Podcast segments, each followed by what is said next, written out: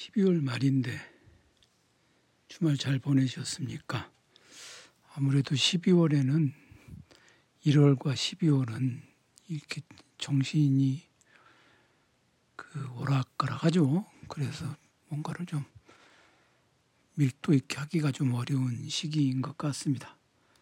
저도 뭐 특별한 인간 아니니까 그러한데 이럴 때일수록 늘 하던 걸 열심히 하는 것 이게 참 어려운 것 같은데 해야겠죠. 오늘 월요일인데 따분하게도 레이몽 아롱의 사회사상의 흐름을 좀 읽겠습니다. 사실 이 레이몽 아롱의 책에서 가장 흥미있는 부분, 그러니까 중요하다, 중요하다는 말로는 좀 그렇고 흥미있는 부분이 이 사회학자들과 1848년의 혁명 이, 이 부분입니다. 왜 그런가 하면 음, 우리가 이제 마르크스의 텍스트를 읽으면서 흥미를 느끼는 부분이 뭐냐? 공산당 선언 이런 것들 구체적으로 일어났던 그 사태를 바탕으로 해서 그가 뭔가를 썼거든요. 사실 그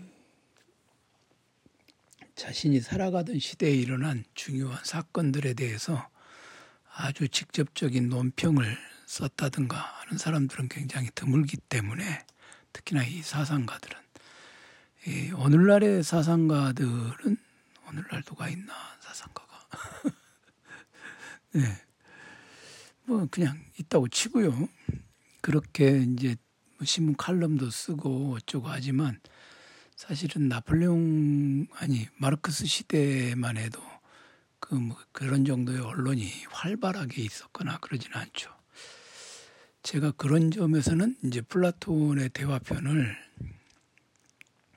제가 플라톤의 대화편은 그냥 단순히 이상국가론이 아니라 그 당시에 플라톤이 살았던 시대에 자신이 겪었던 일들을 어, 드라마로 만들어서 그 드라마처럼 쓴 것이 아닌가 이렇게 생각을 하고 그것을 한번 읽어보는 게 좋겠다라고 생각을 했었거든요.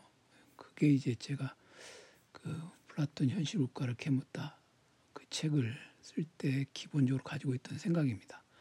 왜냐하면 소포클레스나 그 아이스킬로스나 이런 사람들의 드라마를 이렇게 보면 그 드라마가 그 반드시 그 옛날에 옛날에 전해져 내려오던 어떤 그런 미토스들을 그냥 개작해 가지고 테레비 연속곡처럼 그냥 만든 게 아니거든요. 그 분명히 어떤 당시 사람들에게 뭔가를 전달하려는 목적을 가지고 있었어요.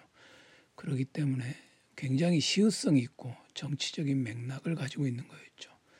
근데 플라톤이 드라마를 보고 자란 사람이고 본인도 드라마 작가가 되고자 했던 사람이라고 생각할 때 우리는 그 텍스트를 그 텍스트를 충분히 시의성 있는 하나의 어, 정치적인 정치적인 대화 말 그대로 정치적인 대화로 읽을 수 있다 그렇게 생각하는 거죠. 뭐 플라톤은 그러한데 이제 그때 이후로는 그런 사상가를 찾아보기가 어렵습니다. 근데 재밌는 게 이제 이 콩트는 몰라도 콩트는 뭐 좀좀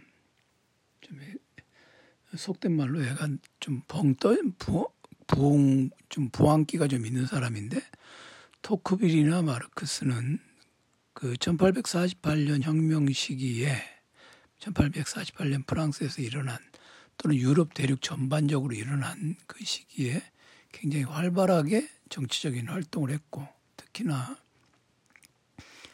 토크비는 그 당시에 이제 정부 정부에 가담하고 있는 사람이었죠. 마르크스는 그냥 인텔리 인텔리겐차에 불과했다면 그래서 그들이 이것에 대해서 어떻게 반응하고 어떤 의견을 내놓았는가, 어떤 비판을 해놨는가, 어떤 진영을 어떤 진영의 편을 들었는가 이런 것을 보는 것은 그 정치 사회학을 공부하는 데 있어서 굉장히 좋은 그 사례라고 할 수 있겠습니다.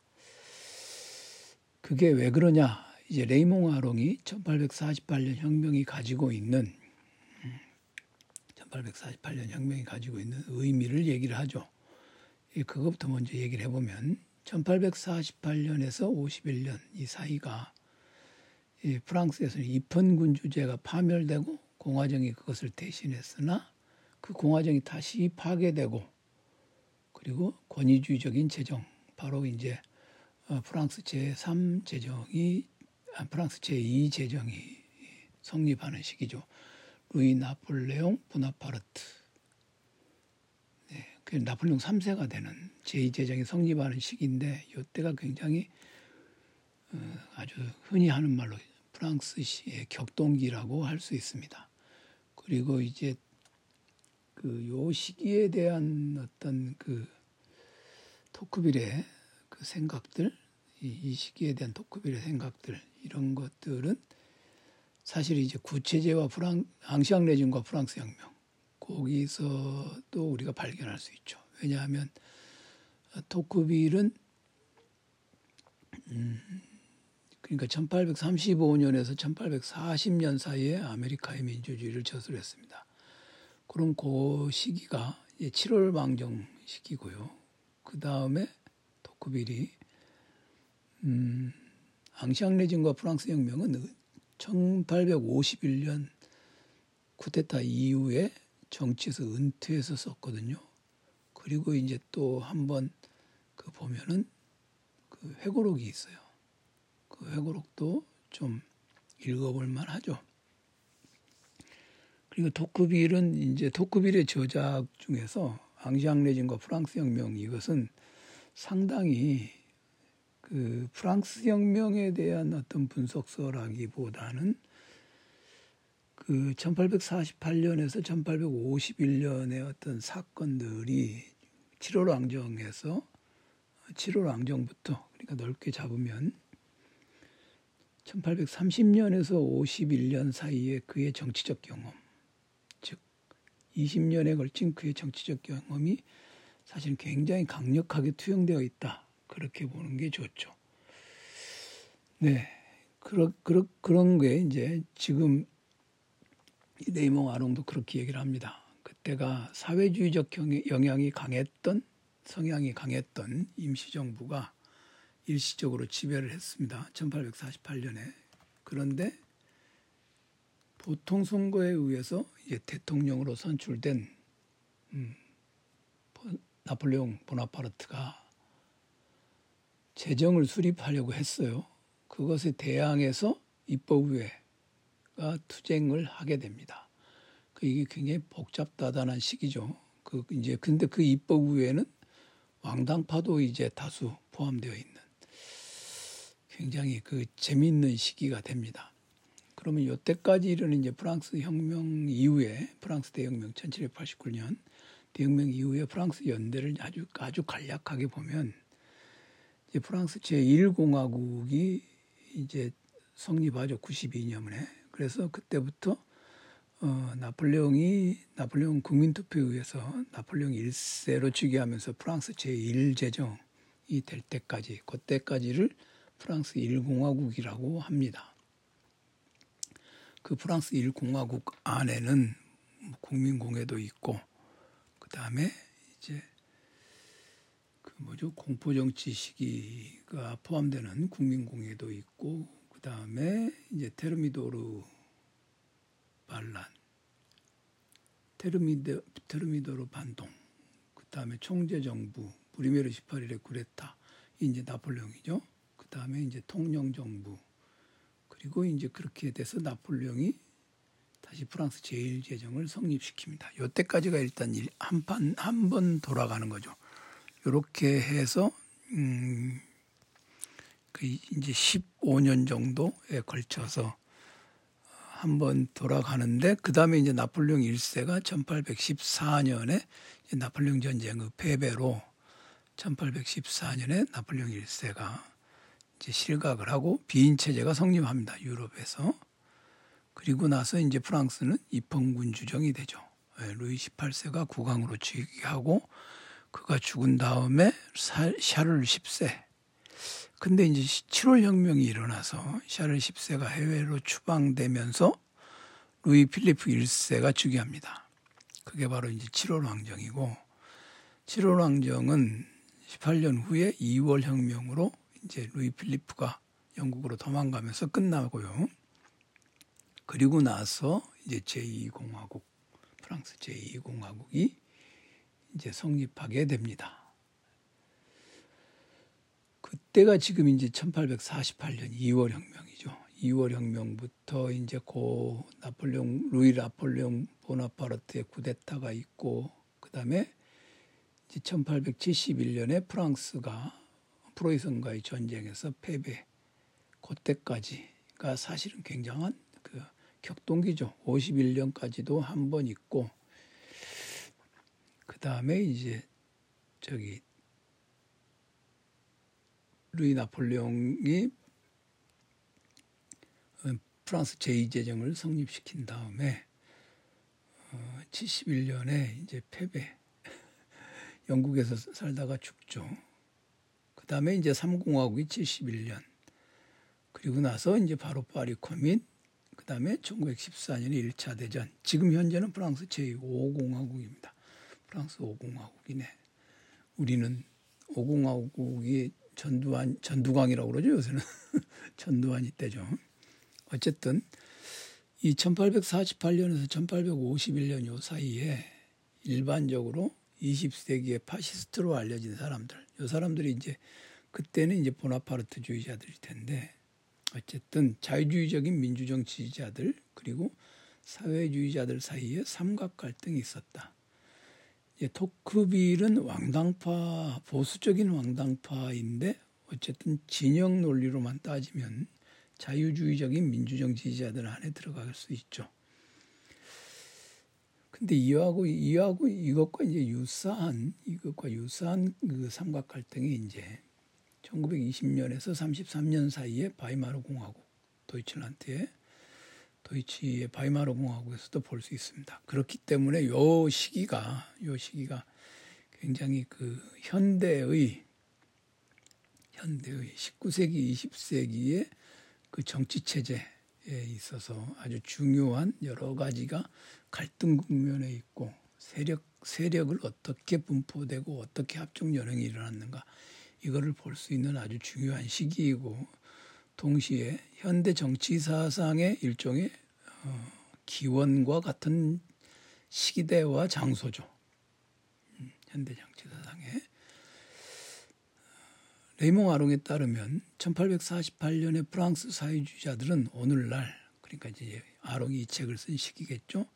1960년대의 공산주의자들과 똑같은 성향을 가진 이들이 아니며 1850년에 보나파르트주의자들 그러니까 이제 루이 라폴레옹 보나파르트를 그 제정 황제로 밀어 올렸던 자들 이제 무솔리니와 같은 파시스트는 아니죠. 그러나 이미 이 19세기 프랑스 정치사에 있어서 이 시기는 주요한 적대자들, 경합자들 이 어떤 행태를 보이고 어떤 식으로 서로 합종연횡을 하는가 이런 걸 보여줌으로써 20세기적 유형을 보여주고 있다. 콩트는 콩트는 그냥 간단하게 언급을 하겠는데 이제 토크빌과 마르크스는 이 시기를 어떻게 비판하였는가 이거는 좀 촘촘하게 볼 필요가 있을 것 같아요. 그리고 이게 이제 정치 사회학을 공부하는 데 있어서 굉장히 중요한 핵심을 레이몽 아롱이 어, 짚어주고 있습니다. 콩트는 콩트는 이 누이 나폴레옹 보나파르트가 황제가 되니까 굉장히 찬성했어요. 콩트는 대의적 자유주의적 제도의 어, 그러니까 자유주의적 대의민주정 뭐 이런 것들을 좋아하지 않았고 이 그가 보기에 의회 제도라고 하는 것은 영국 역사의 우연한 사건에 불과합니다. 어, 나폴레옹 3세가 의회의 공론가 그리고 이제 마르크스가 의회의 크레틴병 이라고 불렀던 것의 폐지를 찬성한 크레틴병은 이제 갑상선 관련 질환을 가리킬 때 쓰는데 이게 이제 마르크스가 이런 이런 비유를 쓴 거는 좀 오늘날 보면 좀 어이가 없는데 그때는 이런 식으로 쓰는 게 좀 굉장히 그 좀 쿨하게 좀 보였던 모양이에요. 네, 콩트는 콩트는 왕정의 영향과 권위가 감소되는 것에 대해서 굉장히 비판적인 태도를 취했던 사람입니다. 그리고 정치 체제 자체가 그렇게 이 사람에게 중요한 문제가 아니었어요. 그러니까 사회와 국가가 분리된다고 할 때 사회가 어떻게 잘 되는가 요것만 신경 쓰면 그들 그들이 살고 있는 나라는 그럭저럭 아주 잘 굴러간다.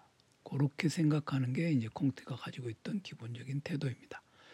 그런 점에서 그런 점에서 이제 그 레이몽 아롱은 콩트가 구상하고 디르켐이 실천에 옮긴 사회학은 중심 과제를 사회성에 두었지 정치성에 둔 것은 아니었다. 이렇게 이제 지적을 합니다. 그러니까 콩트나 디르켐이나 디르켐은 실질적인 의미에서의 정치 사상을 갖고 있던 사람들이라고 보기는 어렵죠. 어, 특히 이제 디르켐 같은 경우는 정치적 관심이 거의 없어요. 그래서 제가 그 디르켐은 읽을 읽지 않고 그냥 디르켐이나 바레톤을 읽지 않고 어, 베버를 바로 읽, 바로 들어가겠다 그렇게 말씀을 드린 것입니다.